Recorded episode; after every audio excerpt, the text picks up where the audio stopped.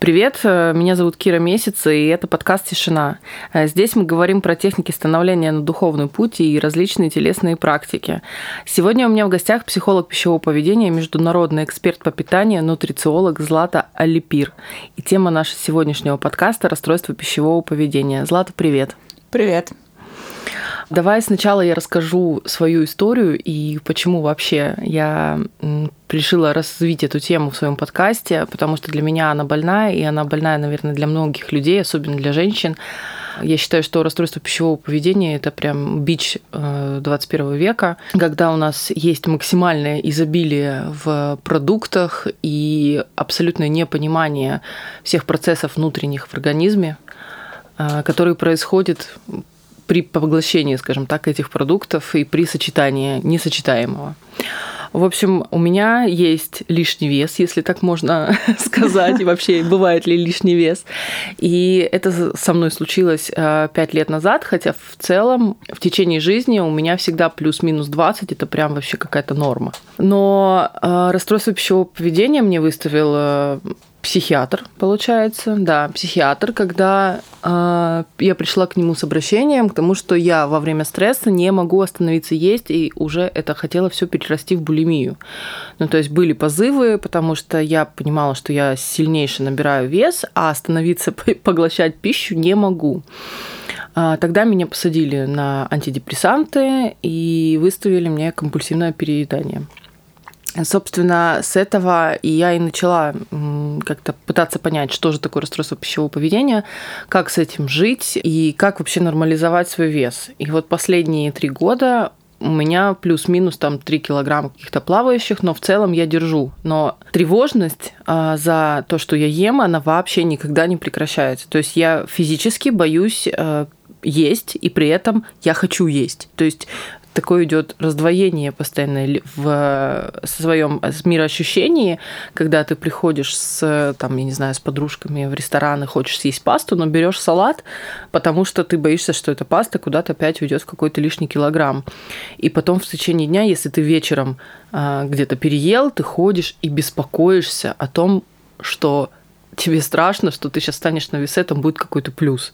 И действительно, когда встаешь на весы, и даже ты головой понимаешь, что это может отек быть элементарный, но ты видишь плюс, ты начинаешь бичевать себя так, что я могу, допустим, типа не есть пару суток вообще, потому что мне просто страшно подойти к еде. То есть это прям а, очень серьезная такая психологическая проблема, с которой я пытаюсь работать, но, видимо, не, не сейчас. Но классно, что сегодня мы немножечко разберем вообще, что такое расстройство пищевого поведения, какие бывают виды и как можно помочь себе э, тем, кто столкнулся с этой ситуацией. Так вот, первый вопрос, в принципе, так и звучит. Что же такое расстройство пищевого поведения и какие вообще могут быть у него различия между между? А, ну, знаешь, я начну с того, что не буду говорить, наверное, как-то терминологию такой большой, да, я скажу, что расстройство пищевого поведения – это как раз-таки а, изменение восприятия пищи, то есть то, как ты ее воспринимаешь. А, нарушение именно а, психологические, потому что вот а, в моей да, экспертности, именно как психолог пищевого поведения, он работает вот с пограничным состоянием.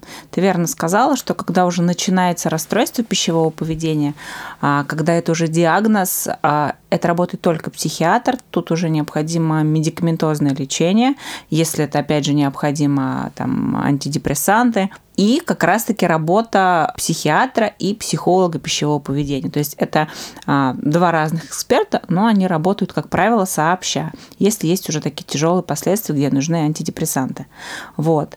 А то, что касается э, разновидностей, действительно их бывает очень много именно в расстройстве пищевого поведения, как ты сказала уже, да, и булимия, и анорексия, и компульсивные переедания, видов там порядка 6-7. Они достаточно разнообразны, и всегда всегда переходят как правило, из одного вида в другой, да. То есть, если, например, изначально у тебя идет а, там булимия, когда ты ешь, переедаешь и потом вызываешь себе рвотный рефлекс, чтобы это, да, там не накапливалось, то потом ты просто а, рвотный рефлекс уже перестаешь вызывать, но и перестаешь есть. То есть настолько у тебя уже страх а, к еде, что ты будешь употреблять большее количество, чем тебе необходимо, что это перерастает, например, в анорексию опять же, как ты говорил тоже в начале, что э, женщины, девушки, да, чаще всего страдают именно девчонки, вот расстройством пищевого поведения, а, там, да, там психология пищевого поведения, потому что когда идет подростковый период становления, а, представление себя как девочки, да, как женщины,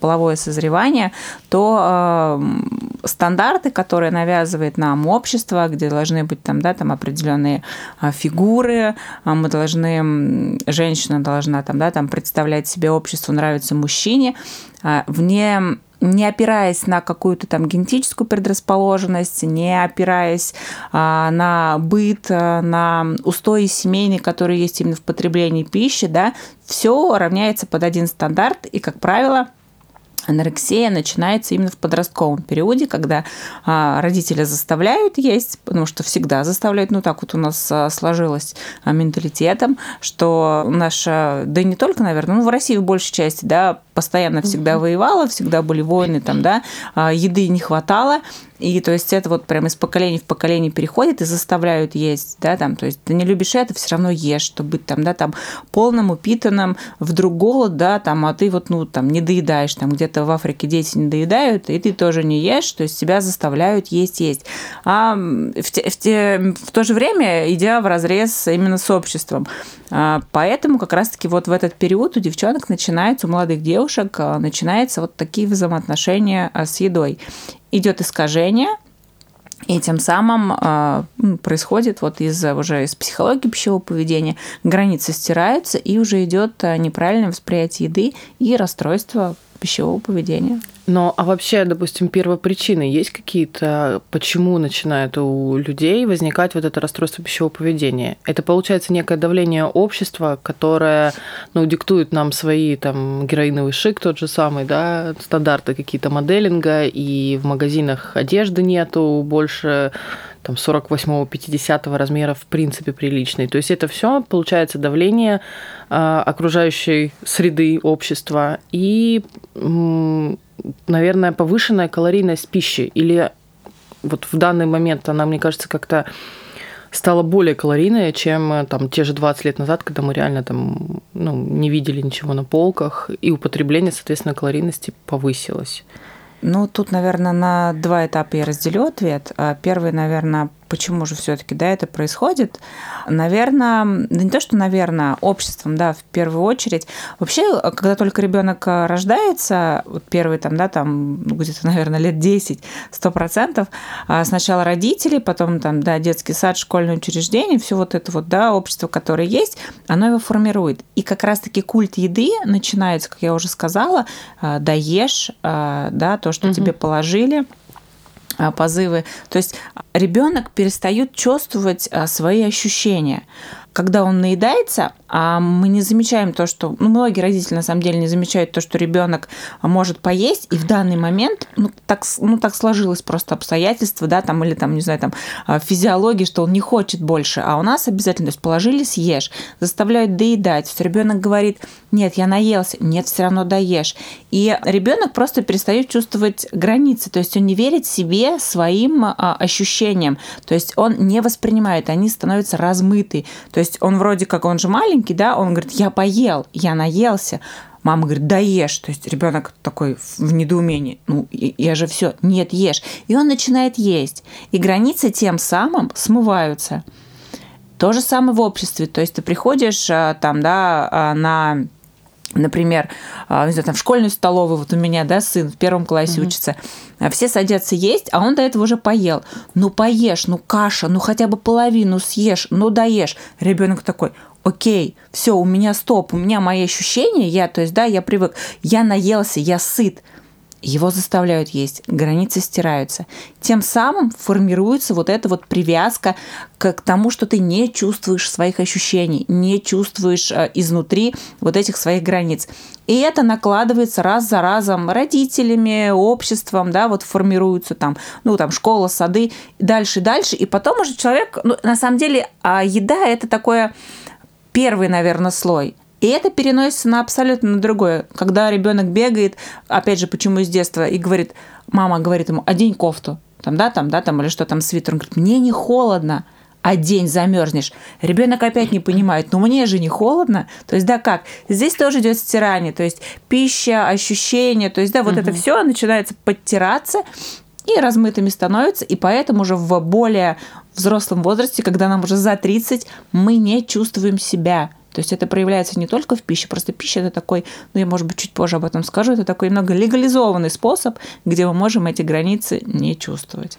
То есть получается, что лечение расстройства пищевого поведения, оно начинается с понимания своих потребностей и с закрывание именно вот в, в ноль. Ну, то есть вот я поела, я не хочу есть там третью котлету, и я просто могу ее выкинуть, и ты такой, вау, я победил. Ну, типа того. А, да, но раньше как? То есть чистая тарелка, как я уже сказала, да, дети в Африке голодают, а ты выбрасываешь. То есть то, что положили, нужно съесть. А когда ты уже во взрослом возрасте смотришь и понимаешь, что я наелся двумя котлетами, и третью я не хочу. А многие, конечно же, да, там, а, там финансовая составляющая, вроде там, да, деньги потратил, чтобы эту котлету положить, куда ее теперь? Выбросить как так? Но а, лучше выбросить, чем потом, ну, потратить те же самые деньги, чтобы лечить это расстройство. Ну, то есть, да, вот именно понимание вот этой границы, где ты можешь опираться на себя, на свои ощущения, когда ты к этому приходишь, это, как правило, не сразу бывает, то есть это, ну, достаточно долго, я бы сказала бы, терапия. Когда это понимание происходит, тогда, знаешь, ну, такой уже первый звонок, блин, окей, круто, mm-hmm. я почти победил. И получается, наверное, следующим этапом это какая-то чистка продуктовой корзины, да, своей, э, ну, выбирая более там осознанно, потому что ты уже думаешь над тем, что ты ешь, ты выбираешь какой-то Э, правильную корзину, и тем самым формируешь какое-то свое правильное питание для себя, или лучше это все-таки как-то специалистам, чтобы был баланс, как, как это дальше делается. То есть я, окей, я смирилась, я не ем эту третью котлету, потом я осознала, что круто, я могу себе это позволить. Какой мой следующий шаг? А, формировать продуктовую корзину в том числе, если нет понимания, то проще, конечно же, со специалистом сделать, чтобы не допускать ошибок. Но опять же, такой же пример, как э, с тренером в зал ты приходишь, ты можешь сам заниматься, но первую пару тренировок лучше взять как бы, да, чтобы специалист тебе показал, как нужно, как правильно поставить колени, там, да, там, чтобы они там, ну, там, суставы там не вредились, да, или какой вес тебе подходит, именно чтобы поднять штангу. То же самое и здесь. А, считается твой определенный колораж, если ты не знаешь, какой он необходим в среднем, не зацикливание на, цифр, на цифрах, но хотя бы понимание должно складываться о том, сколько и что тебе нужно потреблять, да, потому что а, у нас сейчас а, такой, знаешь, акцент делается на колораж, но я всегда делаю акцент на том, что калории – это конечно, да, нужно соблюдать, но прав... ну не то, что правильней, а важнее всего а, соблюдать пропорцию, то есть белков, жиров и углеводов. Калории мы можем набрать двумя шоколадками, то есть, угу. да, и это будет твой колораж в день, но он не принесет тебе ни пользу, ни насыщение, а ни микроэлементы. То есть, да, для твоего полноценного... Но он только есть... принесет какой-то кайф. Он, он принесет удовольствие, да. Но это другое, наверное, то есть э, немного другое уже направление. А почему как раз-таки мы а, начинаем есть, да, почему мы срываемся чаще всего на еду, как раз-таки я называю всегда шесть причин голода, и эмоциональной составляющей там три. То есть первый, почему мы начинаем вообще, в принципе, есть, когда мы путаем чувство чувство жажды с чувством голода. Все говорят про воду, пейте воду, вообще просто нужно, нужно пить. Раньше, когда там где-то бегали по, по полям, э, там, да, там наши предки, э, они так ты представляешь наших предков, бегущих по полям. Ну, по полям, по пещерам, то есть, когда они сами себе добывали еду, то есть, да, а, продукты содержали вот как раз-таки так как раз-таки вопрос к продуктовой корзине о том, что э, как нужно э, наполнять ее, да, сейчас у нас э, очень много сочетания жиров с трансжирами, очень многие продукты обезжирены. Зачем? Я вообще этого не понимаю. То есть половина полезного убрана, но, за, но опять же, я понимаю, почему. Это, ну, это маркетинг. Это маркетинг, конечно. и это финансово, это дешевле, если проще так говоря, это дешевле. На самом деле, чем дать тебе цельное молоко, да, которое требует, э, чтобы там, да, корову это там попасли, там э, вырастили, да, там подоили, доставили и соблюдали э, там, да, там транспортировку, там, да, там сроки, все это дороже, нежели запакетирование, добавить туда там, да, там, ну, блин, антибиотики уж как бы так это и есть, и продать тебе в коробке. Это дешевле. Ну, правда, ну, это да. именно по себестоимости, это, поэтому это используется. Мы забираем все полезное и пишем вот это вот, э, там, да, там что-то на этикетке, что это типа, ну, круто. Но это не так. Вот, поэтому э, я начала говорить про то, что про шесть причин. Первое угу. это вода. Когда наши предки ели продукты, которые содержали воду, то есть, да, те же самые фрукты, да, те же самые там овощи, да, там какие-то ягоды, там веточки, листочки, без разницы. Они часть воды потребляли и пили обычную воду. То есть, да, а сейчас все продукты, ну, как бы, ну, выжаты, они пустые. И мы, когда хотим пить, очень часто, когда мы хотим пить и не пьем воду, потому что, ну, не знаю, там не приученный организм, мы едим. То есть мы вроде как что-то потребляем, да, там пищу еду, но чувство жажды не утоляется. Я, кстати, проводила эксперимент сама над собой, когда я убираю свое потребление а, воды, и я начинаю больше есть, мне постоянно хочется жевать. То есть это даже не психологически уже, это уже на уровне физиологии. Угу. То есть первая причина, поэтому достаточное количество воды нужно пить не только для функционирования организма, но и чтобы как бы, да, там, утолить чувство именно жажды. Второе, вторая причина – это однообразие однообразие в питании, когда мы постоянно едим одно и то же. Завтрак у нас только яйцо всегда там, да, там, или только каша. У нас мы просто приедаемся. То есть взгляд, он, ну, нам нужны эмоции, они нам необходимы. А у нас все однообразно из второго перетекает в третье, то есть нету разнообразия. Всегда говорю, наполняйте свою тарелку одним цветом, другим, вкусовые предпочтения. У меня вот, например, даже есть а, разборы по психологии пищевого поведения, когда люди приходят и не понимают, что им нужно. Мы делаем тестирование и проходим, да, там по определенному графику, выбираем те ощущения, потому что всегда говорю, что каждый человек, он индивидуален, те ощущения кому-то нравятся пожестче, Кому-то нравится мягко, кому-то нравится там, да, там чуть лайт, кому-то нравится там более там эксцентрично. И это все проявляется в еде. Подбирайте. Нравится вам, чтобы хрустело. Ну, добавьте себе орешек. Ну, там, грубо говоря, угу. да, нравится что-то мягкое, приятное, там, да, там такое ластючее на вкус. Ну, добавьте там правильных жиров, того же самого авокадо. Прислушивайтесь к себе. Всегда слушайте себя. Выписывайте, записывайте по цветам и сочетайте это. Это будет реально наполнять. Это будет делать разнообразие разнообразным вашу пищу, она будет яркая. И вы будете есть и получать от этого удовольствие. Вот как бы, да, ну такое. А что же делать вот таким, как я, которые прям боятся есть? Ну, то есть а, делать вот эту еду, вот как ты говоришь, красивую, разнообразную. А, я такую историю пробовала. Мне угу. как э, ну, художнику, да, как творцу, мне это, конечно, прям по кайфу, когда ты можешь реально по цветам сочетать. И вот а, поки, боулы, да, вот это для угу. меня самое большое визуальное удовольствие, когда ты действительно можешь наложить там и красную рыбу, условный авокад зеленый, да, угу. и какие-то злаки, и все это вроде круто и а, ну, и вкусно выглядит, и на, на вид это очень здорово. Угу. Вот, а в итоге все равно вот хочется какой-то условно торт, а, и ты его не позволяешь себе съесть и тревожишься, а потом позволяешь себе съесть и тревожишься.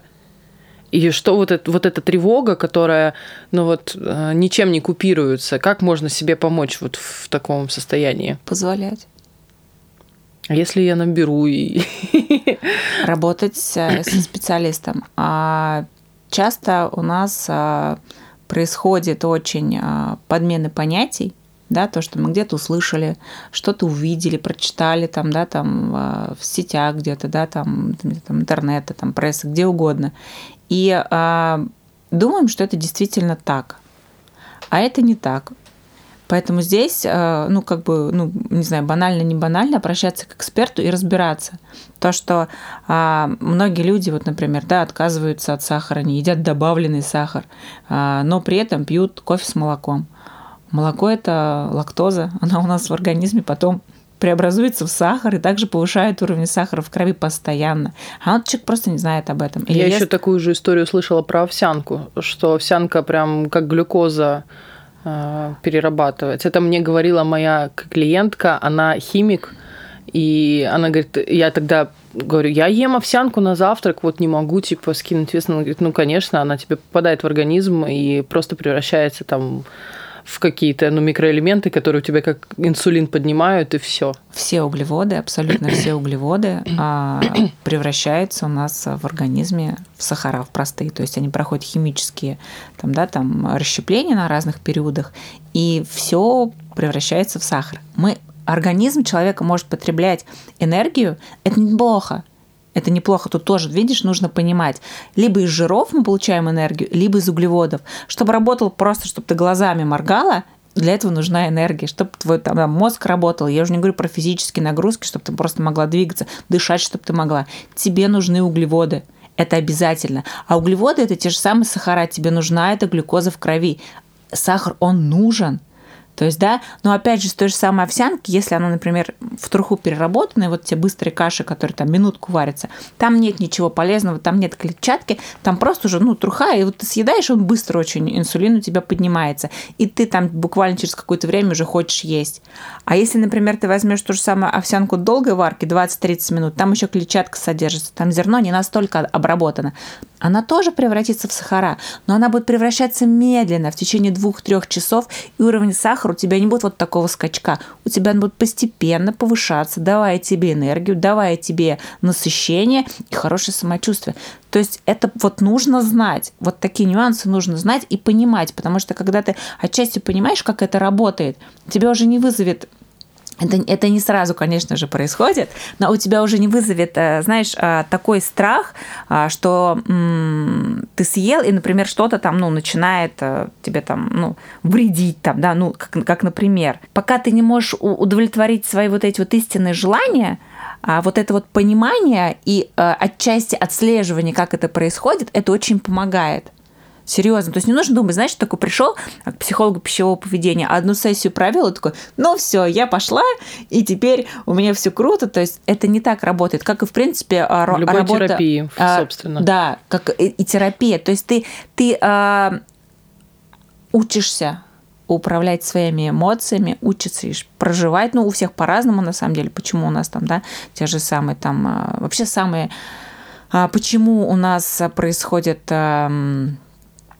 переедание, почему у нас угу. происходят срывы, да, самый часто это, это наши, ну, вернее, не самый часто, это а, основное, основная, да. это, это наши эмоции, они разные бывают, страхи, обиды, там, да, там, а, как правило, обиды на себя, самая распространенная это вообще обида, правда, на окружающих и на себя. Самая первая причина, вот и в моем случае тоже работа с клиентами, это как раз-таки именно обиды. Разочарование, ну, Эмоции, да, да, да, да. То есть, ну, это уже там, да, там, страх, там, ну, по-разному, на самом деле, разные бывают причины, вот, как бы, да, но вот обида – это такая самая распространенная и самая То есть, получается, причина. работа с пищев... расстройством пищевого поведения, она напрямую как бы э, эта работа равно с психикой.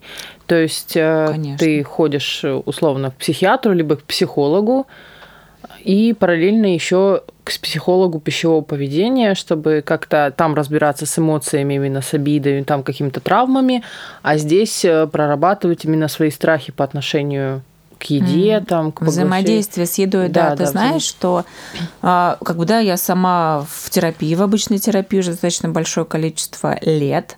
А, также у меня есть супервизия, я еще веду супервизию как психолога пищевого поведения. То есть у меня, ну, такая коммуникация достаточно большая в этой сфере. И вот как раз-таки обычный психолог а, никогда не возьмет работу с, псих, ну, как бы по психологии пищевого поведения, потому что но честно, они считают, что это, ну, это, то есть это прям отдельное такое выделенное направление, которое требует э, совсем другого подхода, совсем другого обучения. То есть они считают это достаточно, ну, сложным направлением, mm-hmm. одним из.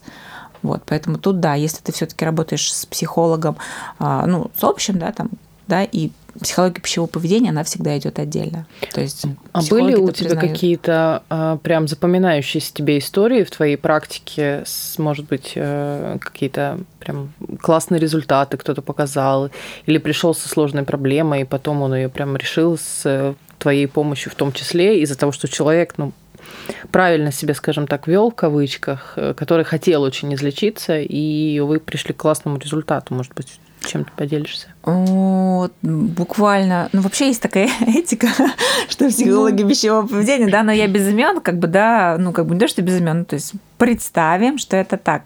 Вот, наверное, из, из последнего часто достаточно попадаются. Ну, во-первых, часто попадаются, когда люди приходят а, с лишним весом, где есть а, насилие, то есть, да, какое-либо а, женщина подверглась насилию, то есть, да, либо домашнему насилию, а, либо, ну, как правило, там, да, от мужчины. Угу.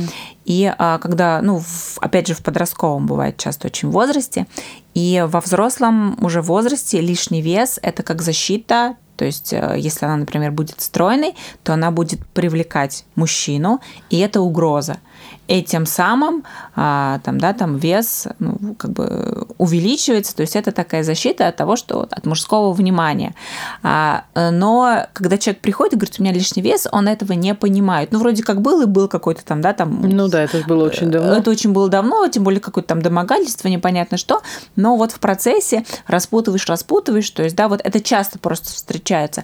А из последних, что было, это пришла ко мне клиентка девушка, а, у нее двое детей, муж, все классно, но а, она набирает э, лишний вес, а, говорит, я не понимаю, вроде и спортом занимаюсь, да, там, и все, все здорово, все круто, муж там, да, там любит меня, и дети, и вообще просто все замечательно, но вот э, ну вот почему, как, да, то есть все по быжу. То есть я с ней поработала как нутрициолог. А, нутрициология и э, психология пищевого поведения – это два разных направления, они вообще никак не пересекаются.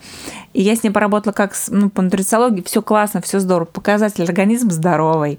То есть, да, там а, КЖБУ там соблюдается, то есть, да, правильное питание, образ жизни, все. Но лишний вес и все. Но, наверное, ну, прилично, наверное, месяца два мы с ней работали. В общем, итог какой? А, получилось так, что опять же, ну тут уже другой, знаешь, другая сторона там, да, медали. А, муж классный, он там ее любит, уделяет внимание, но а, в, в плане секса в постели она не получает, она получает удовольствие, то есть физиологию оргазма она получает, но у нее нет именно удовольствия, ну, так, как хочется ей. Ну, то есть, грубо говоря, там, да, там, как я уже сказала, там, да, мужчина любит мягко, а она хочет пожестче. У нее все классно по физиологии, но на эмоциональном составляющем она не получает это удовольствие. Тут можно вернуться к пирамиде Маслоу, где секс лежит как да, в основе, в принципе, базовой потребности рядом с дыханием и рядом а, с питанием. И этого не получается, соответственно, чтобы не нравиться, то есть, да, то есть, чтобы не а, не вызывать потребность в сексе у мужа. У мужа она набирает, но при этом самом она смотрит ну, в другую сторону. То есть ей нравятся другие мужчины, которые отчасти прослеживают то поведение, которое бы, может быть, ей подошло бы а, там, да, там, а, в плане там, физиологии именно с ней. То есть у нее взгляд, то есть типа уйти, уйти даже от мужа. А причина-то в чем, как бы, да, потом по итогу оказалось, ну, просто не озвучивает их. Ну, там все наладилось, все круто, как бы, да, э, я про результат. Они стали разговаривать, они просто стали разговаривать и словами через, через рот, рот наша любимая. Как, да, как, как хочу, как. Ну, поначалу там что-то там, да, там как-то где-то ловко, неловко. Параллельно пошли работать еще с психологом, то есть, да, там уже там не пищевого поведения, а с обычным психологом, уже там, не знаю, там семейный вроде у них был, да, вот. А, научились разговаривать, ну, научилась коммуникация, она стала есть чуть больше, у нее появились такие округлые хорошие формы, но у нее, она пришла в свою форму, то есть у нее не стал там просто лишний вес, у нее стали красивые красивые формы, которые ей нравятся, то есть, да, и э, привлекают и мужа в том числе, то есть, ну, как бы результат, не меняя пропорции БЖУ, не меняя пропорции э, там, да, там, питания, образа жизни. Изменилось самоощущение тела. Тело именно, то есть она удовлетворила свои потребности. То есть Класс, она я получила... за нее очень рада. Ну, да, я тоже за нее очень, очень рада. Мы, наверное, ну сколько, наверное, месяца три мы с ней работали, четыре практически. Здорово, здорово. Это вот прям очень вдохновляет, когда действительно э, можно принять какие-то свои потребности и их э, прям развить в своей истории и прийти к какой-то форме. Потому что у меня сейчас тоже как бы нет вопросов э, к своей фигуре. Я очень долго смотрела на себя в зеркало и реально, ну, как бы не, недолюбливала, мягко говоря. Сейчас я реально кайфую.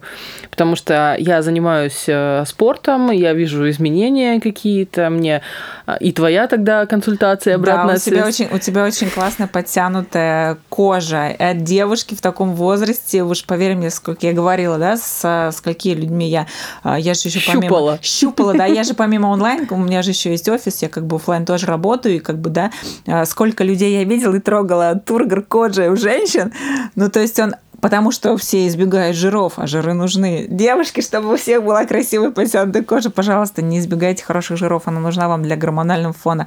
В общем, у тебя очень классная кожа именно по тургору, то есть не у каждой за стройной фигурой, там, да, там за одеждой а скрывается такой тургор. Это нужно как бы, ну, понимать, воспринимать, и если там какие-то у тебя там есть, э, хочешь что-то докрутить себе, да, что-то уменьшить, то есть это такой, мне кажется, хороший бонус к этому, что, ну, не обвиснет все.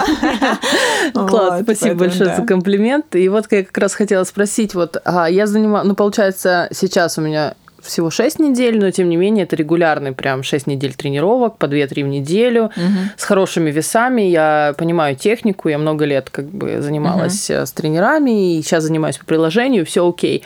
Но вот э, я на днях выкладывала сторис, ты ее пролайкала, э, что у меня вес не изменился, параметры не изменились. То есть получается, что как бы все подтянулось. Я прям вижу, как у меня реально все идет вверх в хорошем этом понимании.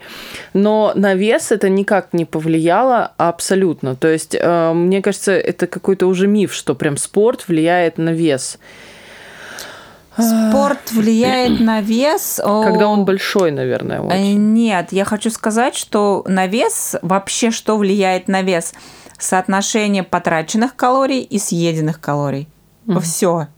То есть ты можешь ходить в спортзал, ну, грубо говоря, расходовать 500 калорий, но приходить домой и съедать эти 500 калорий, которые ты потратила, если нету, а, то есть в минус, например, ты хочешь похудеть, да, а, съедаешь там, ну, не знаю, там 2000 калорий, к обыденной жизни ты тратишь, плюс добавляешь спорт и 300 калорий еще тратишь. Тогда вес у тебя пойдет, если нет эмоциональным, конечно же, там, да, там отклонения, он у тебя пойдет вниз. А если, по сути, ты потратила эти 500 калорий на тренировки, но ты же их съела, конечно, у тебя кожа подтянется, а вес останется. За счет чего будет худее, ну, как бы похудение? Угу. Только в разнице, то есть больше, меньше и все. Спорт это это удовольствие. То есть почему он может, а, почему я всегда рекомендую, как бы, да, ну, заниматься спортом, это удовольствие. А, легализованное тоже. Да, да. Я заметила, да, как кайф уже от тренировок, да, просто и, невероятно. Еще, знаешь, да, могу сказать такую вот, может быть, историю, которая была, когда ты что-то делаешь, у меня вот тоже был эксперимент, а, когда ты, например, сбрасываешь вес и при этом занимаешься, ты же тратишь а, энергию свою, да, ты прилагаешь усилия, ты в спортзале, ты, ты же выставляешь, стоишь, да, там, ты, ты туда пот... доехала. Ты потеешь, ты там просто таскаешь, а потом смотришь, и я что, вот это вот как бы, ну, просто вот этим вот сиюминутным удовольствием, у кого-то это перекрывается, конечно же, это заедается. Но, как правило, если более не менее у тебя нормальная психика, то есть, да, там, психология, ты не будешь этого делать. Я рассказываю всегда, знаешь, такую историю. А... Я, в общем, всегда дома я убиралась, а как-то я задержалась за работ... на работе, и убирался муж, это было давно еще, а, и а, к нам всегда в выходной приходили друзья. Я прихожу после работы домой, я говорю, ну что, кто сегодня к нам придет? А может, мы сегодня сходим куда-то? Я говорю, почему?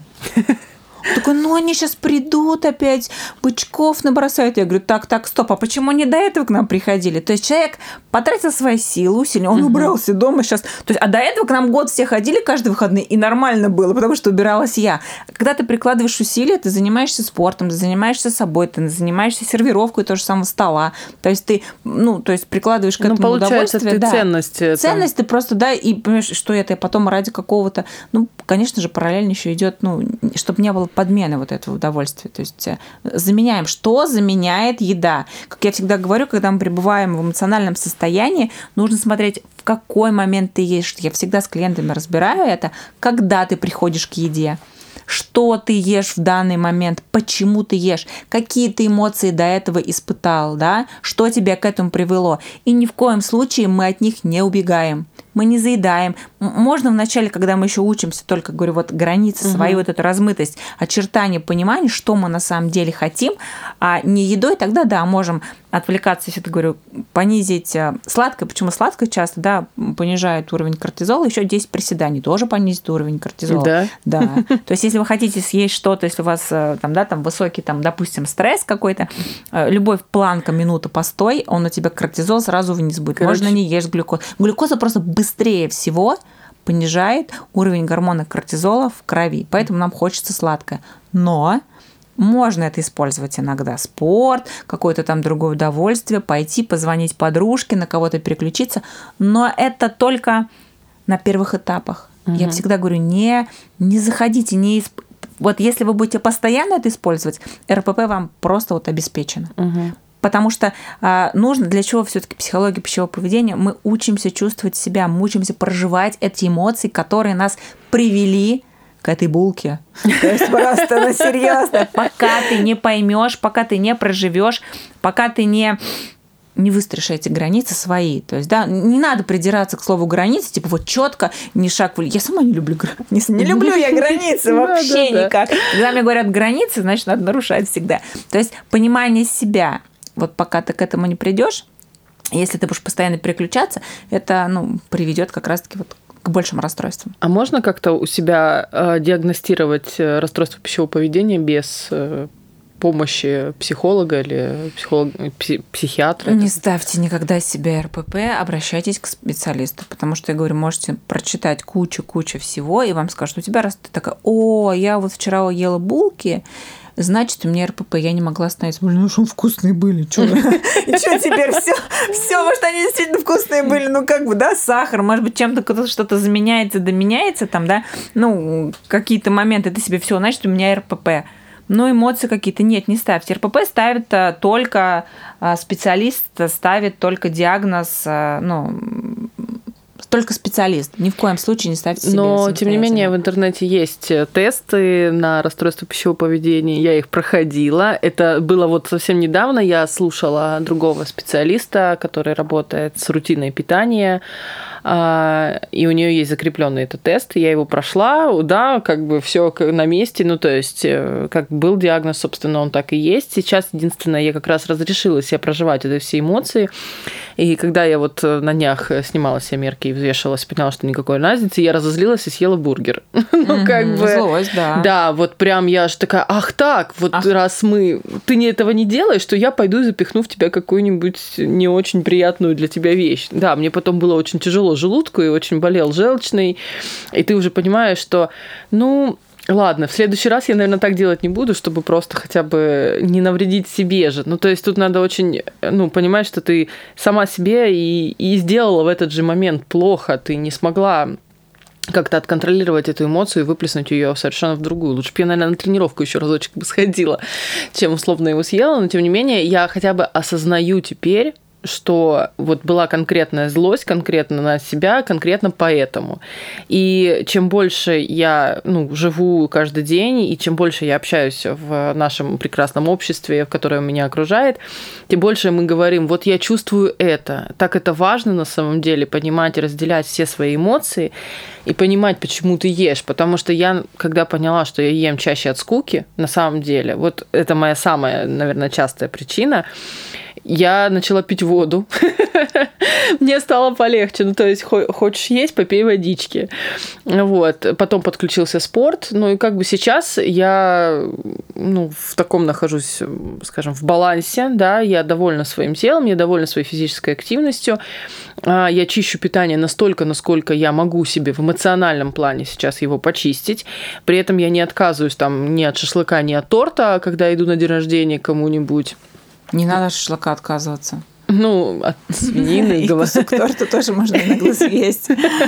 Кстати, люди, которые а, вот приходят, на которых плата наступает, кусок торта прям в программе прописан обязательно, чтобы э, я, знаешь, что хотела сказать по поводу тестов, да, которые они имеют место быть, и они действительно правдоподобны. Я тоже использую тестирование, чтобы определить. Я же не просто вижу человека, так понимаю, ну все, у тебя РПП. То есть, конечно, я же тоже делаю тестирование. Я именно говорю, почему это не стоит делать самому человеку. Потому что ты, например, сегодня его сделала, Угу. Я же не знаю, опять-таки же, дать э, эмоциональный фон человека, когда он это делает. А ты вчера наелась, и ты везде ставишь те ответы, которые тебе там присутствуют за последние там пару дней, там, да, там, или там какой-то определенный период там времени. И ставишь себе потом сама неверный диагноз. Я вот только э, предостерегаю, почему не нужно самостоятельно их делать. А если ты это делаешь, например, со специалистом, ты разбираешь, то может у тебя там и не 10 баллов, грубо говоря, там, ну, у тебя просто уже было как бы, да, так, и ты сверяешь. Я говорю про человека, который приходит, например, впервые это делать, ну, да, да, что он конечно. может себя ошибочно поставить, просто себя заклеймить и все, и этим оправдывать себя. Потому что еда у нас такой, как уже повторюсь, легализованный метод. Легализованный метод удовольствия. Мне очень нравится твоя фраза, ты всегда говоришь, чтобы начать худеть, надо есть, или как она у тебя правильно звучит? А для того, чтобы худеть, нужно есть. Да, разрешить себе есть. Вот это слово разрешить, наверное, оно для меня прям таким оказалось ключевым вот э, в каком-то нашем взаимодействии. И я себе действительно сейчас стала разрешать, и я стала гораздо спокойнее. Поэтому, наверное, э, мой, мой вывод за сегодняшний наш диалог и предыдущие это то, что э, первый шаг твоему спокойствию – это разрешение себе быть собой, но при этом отслеживание каждой своей эмоции, почему ты ешь каждый кусочек или зачем ты то, делаешь то или иное действие по отношению к еде.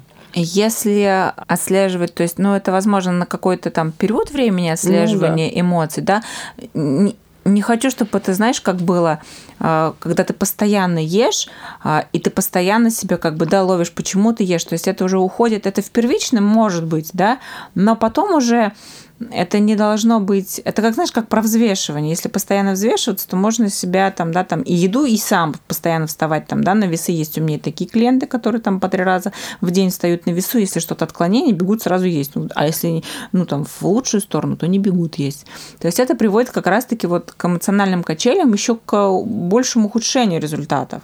Поэтому понимание на первых этапах, да, что это у тебя вызывает эмоции, это нужно, а потом уже как бы, ну, это не, ну, не, не должно... является острой необходимостью. Да, то есть это уже, ну, не нужно на это опираться. Ты ешь, потому что самый, как бы, да, еще четвертое, когда мы три сказали причины, почему. Четвертое, когда мы не удовлетворяем свои физиологические потребности в еде. Вот когда мы их не удовлетворяем, тогда мы едим. А если мы их удовлетворяем, то есть соблюдаем в каждый прием пищи сбалансированный, не просто колораж, там, да, там куском торта, а там именно э, достаточное количество белков, жиров углеводов, которые необходимы именно тебе именно сейчас, именно в твой день цикла, именно в твою... Это, это приходит понимание со временем, да, почему там вот это вот там интуитивное питание очень сильно развито. То есть, когда а, ты это все удовлетворяешь, тебя не потянет в промежутках есть, у тебя физиологический голод не включится. То есть, да, и тогда уже ты привыкнешь к состоянию. Пятая состо... причина, почему мы начинаем есть, это ощущение пустого желудка. Ощущение пустого желудка – это круто. Всегда говорю, ребят, если у вас есть а, 3-4 часа между приемами пищи, и если вы в каждый прием пищи а, заключаете а, и закрываете все свои потребности, и потом у вас 4 часа пустой желудок, это круто. Давайте отдыхать и своему желчному, и а, своему организму. Это вообще молодость клеток ваших. То есть это, это энергия, это там, да, там внешний вид, это вообще там гормоны, фон, это уровень сахара, то есть нормализуется. Если ты закрыл в предыдущий прием пищи все свои потребности, и у тебя просто пустой желудок, да кайф. Ну просто походите, угу. побудьте в этом. Это, ну, это вот в таком состоянии все делается. То есть все пишется, все решается, рабочие какие-то проблемы. Это самое классное, хорошее состояние, которое должно быть по физиологии питания у человека. Вот эти перерывы, они должны быть не жуйте, не ешьте постоянно. А почему после того, как поел, хочется спать? Это что-то значит пошло не так по корзине, ну, по наполнению тарелки. А если хочется спать, да, но, как правило, случается после обеда. Редко кто после завтрака хочет спать, ну, по факту, да. Как правило, после обеда хотят спать. Тут э, подключаются циркадные ритмы, на самом деле э, замедление работы щитовидной железы, потому что в организме все связано. После обеда у нас и у каждого ее, у каждой системы, в том числе пищеварения, у нас самое активное это в 7 утра. То есть просто в 6 у нас там в 5 будет кортизол, в 7 у нас самое активное пищеварение до часу. То есть после часу, после двух оно замедляется. Ничего себе. Процесс пищеварения. Замедляется желчного пузыря работа, в, в это, ну, выделение желчи. И когда ты, например, там в вечернее время, там, да, или после обеда нагружаешь себя достаточным количеством жирной пищи, того же самого фастфуда, там, да, там, или большого там объема какого-то, у тебя организм, он не справляется. То есть, ну как вообще, как, как ему быть, если у него а, в определенный свой циркад есть, ну там работа. Угу. У нас, например, почки тогда-то работают, печень тогда-то работает, тогда-то она отдыхает, там гормоны, насыщение, а, гормон голода тоже у нас. А, почему вот я всегда говорю, если вы поели вечером, у вас гормоны, которые должны отвечать за вашу, ну, грубо говоря, похудение, лептины, грелины, угу. они все работают ночью. Вы поели на ночь, вы просто их блокирнули, все, они не работают. Они не работают. И на следующий день ты, во-первых, не высыпаешься, ты больше переедаешь. Ну, то есть, поэтому, когда ты ешь, например, там, да, там, э, плотную пищу на ночь или после, конечно, тебе все, у тебя, у тебя организм не может угу. переварить, у тебя как бы, ну, замедляются процессы, и тебе хочется спать. То есть, это, ну, как бы это нормально. То есть это должно быть, если ты нарушаешь. Ну, главный вывод, наверное, всей нашей беседы – это то, что нужно разрешать себе есть, но разрешать себе есть лучше под контролем э, психолога пищевого поведения, который немножечко тебе выстроит систему, и поможет э, тебе здорово, правильно питаться, при этом терять вес и, главное, не бояться э, потреблять любую еду. То есть не делить ее на хорошую и плохую, а просто кушать то, что тебе нравится повседневной жизни. Понимание, да, если есть эмоциональный, то, конечно, психолог пищевого поведения нужен, как бы, да, чтобы тебе э, выстроить технику. И тут же нужно подключать, наверное, если нет понимания по нутрициологии специалиста, чтобы а, понимать, что ты ешь, и как бы разрешать себе ту как бы, ну, еду. Опять же, говорили мы вначале о том, что сейчас а, очень много там, да, маркетинга, продукта, то есть, да, какие нам продают, чтобы все-таки понимание не потреблять бездумно, то есть, да, вот я хочу, то есть я вот хочу, я, значит, это буду есть, я себе это разрешила есть. Ну, немного не так это, потому что понимание того, а, что ты ешь, оно должно быть. То есть тебе нравится красивая картина, как красивый вкус, но э, если ты понимаешь, что на самом деле там содержится и как это повлияет на твой организм, то, наверное, ну, как-то сильно пренебрегать ты этим, ну, все-таки не, не будешь. стоит. Да, не стоит. Я думаю, что на этом мы закончим наш сегодняшний прекрасный э, выпуск. И я оставлю все ссылки на Злату в описании подкаста. Я тебе благодарна, что ты э, рассказываешь все так эмоционально. Это было действительно очень интересно.